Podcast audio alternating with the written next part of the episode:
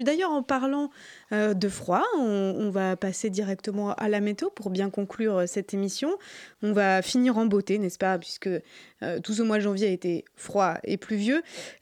juste après, un bref message adressé à la rédaction de Le Média, oui, parce que c'est comme avec Les Républicains, on prononce l'article, c'est important. un petit message donc de notre monsieur météo, Joël Collabo. Cher Jean-Luc, je sais que ces mots risquent de ne pas te plaire, un peu comme 600 000 voix manquantes.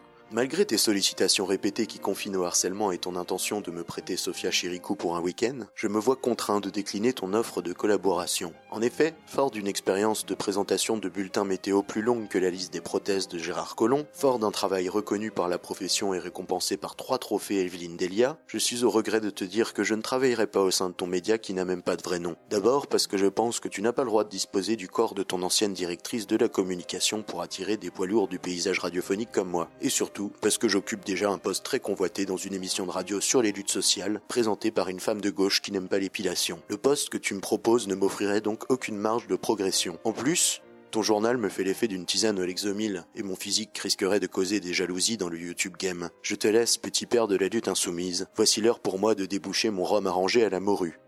Bisous vénézuéliens, Joël Collabo, présentateur de la météo des luttes sur Radio Parleur. Cordialement. Tout de suite, la météo des luttes avec Joël Collabo. Dire que des événements climatiques extrêmes vont se multiplier. Il n'y a jamais eu un événement météorologique de cette ampleur mesurée.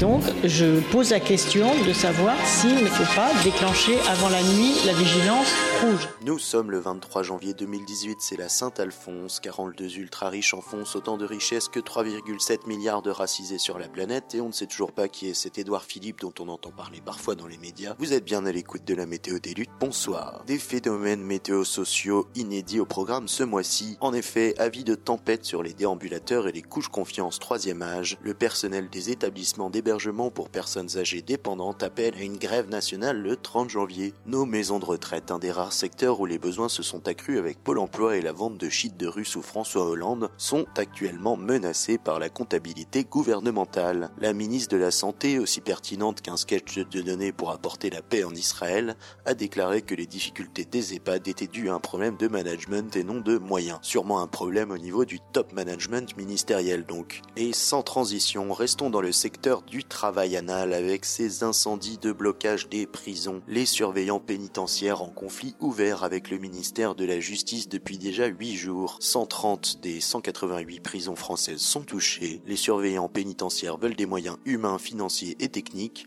mais puisqu'on vous dit qu'il n'y a plus d'oseille, il fallait bien payer le champagne à Versailles pour 140 FDP de PDG Choose Friends My Friends. Des précipitations régulières de fils de puterie à prévoir dans les Alpes suisses ces prochains jours. En effet, jusqu'au 26 janvier se tient le Forum économique de Davos avec le gratin des élites financières et industrielles mondiales. Donc les 42 ultra riches qui sont en moyenne chacun aussi riches que 88 millions d'êtres humains viendront applaudir un talk de Jacques Attali sur les vertus du Tai Chi Chuan pour préparer son business plan. C'est déjà la fin de cette météo des luttes, mis à part une légère éclaircie sur le bocage de Loire-Atlantique avant de possibles puits de pics hérissés de boules de pétanque à Notre-Dame-des-Landes, le temps social reste globalement maussade. Le mois prochain, nous parlerons des possibilités introduites par la rupture conventionnelle collective, ce formidable outil qui protège les salariés, comme le boucaquier garantit les droits des femmes. Météo des en partenariat avec les aéroports Merci beaucoup Joël Collabo en direct, euh, presque direct de Saint-Pierre-Miquelon pour Radio Parleur et d'avoir refusé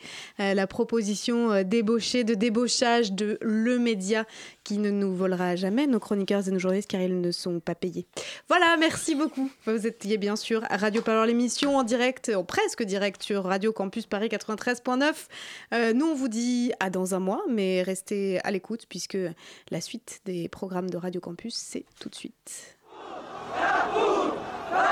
Citoyens Il nous faut la Bastille Guillaume, est-ce que vous m'entendez là? Vous me recevez?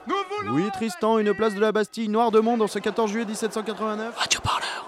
La prise de la Bastille? C'était sur Radio Parleur aussi.